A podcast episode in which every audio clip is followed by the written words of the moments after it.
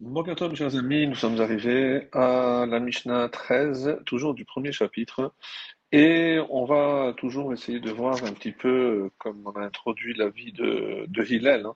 Euh, j'aimerais juste compléter donc euh, par rapport à cette période qui couvre à peu près 150 ans.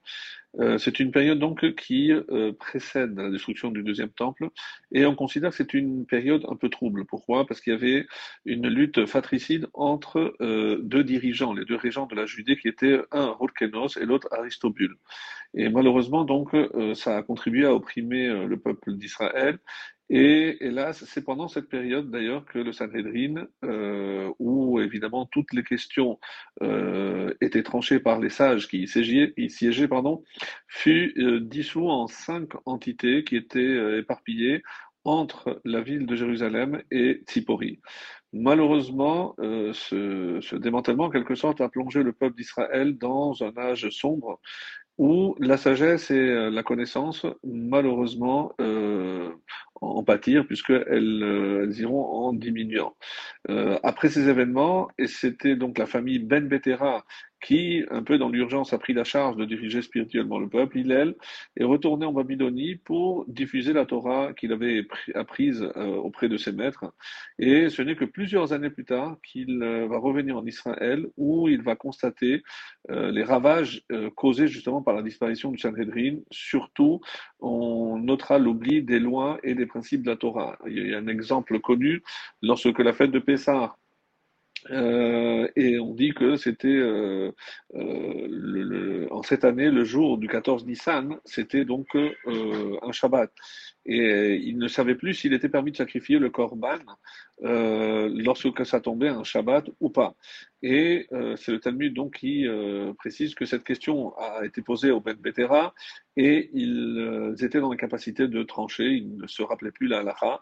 C'est alors que tout le monde s'est retourné vers Hillel, qui leur confirma qu'effectivement, il tenait de ses maîtres, chez Maya Eftalion, qu'il était autorisé donc de sacrifier ce jour-là.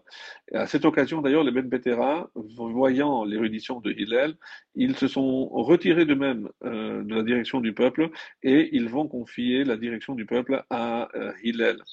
À cette période, donc, c'est l'occasion pour Hillel de sermonner en quelque sorte les Ben Betera ainsi que les sages d'Israël en mettant l'accent sur le fait que c'était le, le manque d'attention qu'ils portaient aux enseignements de leur maître qui fut la cause donc de euh, ce désordre spirituel, de tous ces oublis dont le peuple souffrait. Pour leur part, les Betera, malgré tout, ils ont fait preuve euh, par le fait de se remettre en retrait euh, immédiatement, donc d'une humilité qui fit dire à nos sages, comme ça rapporté dans le Talmud de, de Psachim, le Talmud de Jérusalem, euh, qu'ils font partie de ceux qui, du fait même qu'ils déposèrent leur couronne dans ce monde, sont assurés d'avoir une place de choix dans le monde futur. Euh, par la suite, on va voir donc que Hillel va instaurer euh, l'étude. Euh, il va accepter aussi, ce qui n'était pas le cas avant, des élèves provenant des familles appelées Am Haaretz, et il va aussi former des, plein d'écoles talmudiques en exigeant que la sagesse des maîtres des générations précédentes soit justement enseignée sans distorsion intégralement. Et euh, il a aussi mis l'accent énormément sur les qualités humaines euh, d'un maître d'Israël, lui évidemment étant un exemple probant.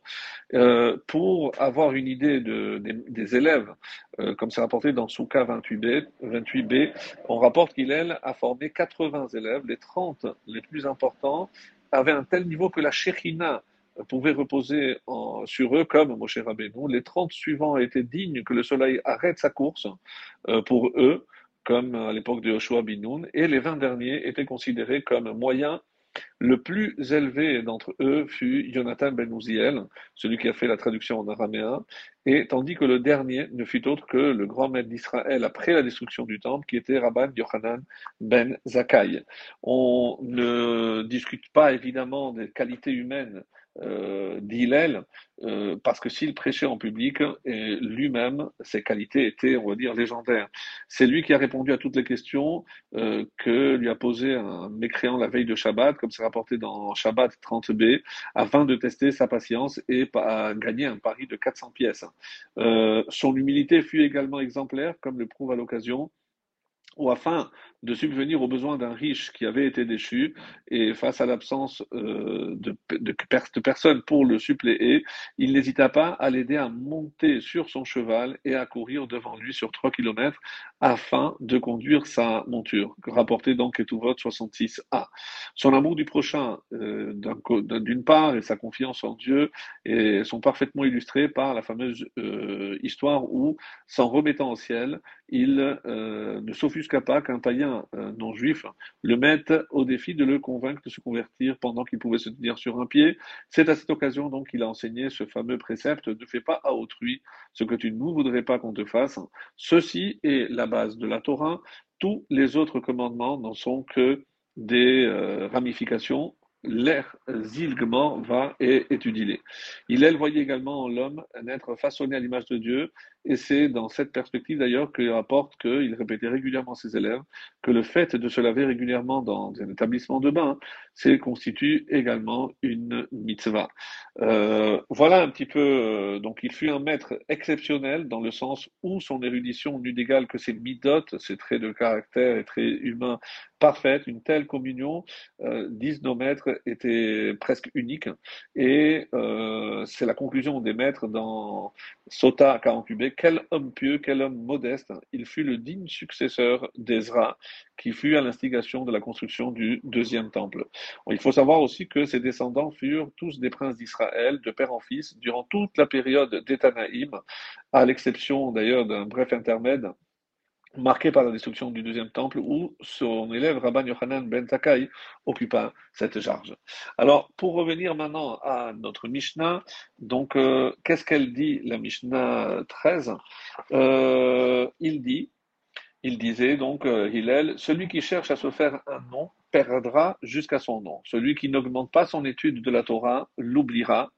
Et quant à celui qui n'étudie pas du tout, il est passible de mort. Celui qui utilise la couronne de la Torah euh, entre parenthèses à des fins personnelles, disparaîtra.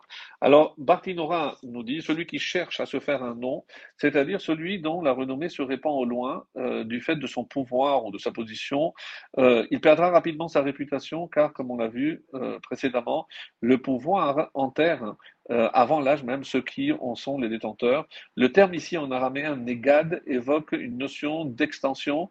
En effet, la traduction araméenne du mot tiré, c'est negidou. Celui qui n'augmente pas, c'est-à-dire celui qui n'augmente pas son étude euh, constamment, l'oubliera c'est-à-dire sa bouche, euh, comme une source, se tarira de ce qu'il a déjà appris jusqu'à oublier toute son étude. Certains proposent la version Yehasef, ce qui signifie qu'il rejoindra ses ancêtres, c'est-à-dire en mourant prématurément. Quant à celui qui n'étudie pas du tout, ceci est encore plus grave que celui qui n'augmente pas son étude, bien sûr. C'est pour cela qu'il est passible de mort, à savoir qu'il mériterait d'être tué, comme les Chachamim l'ont dit dans Psachim 49b, concernant l'ignorant, il est permis de lui fendre le dos comme on le fait pour un poisson.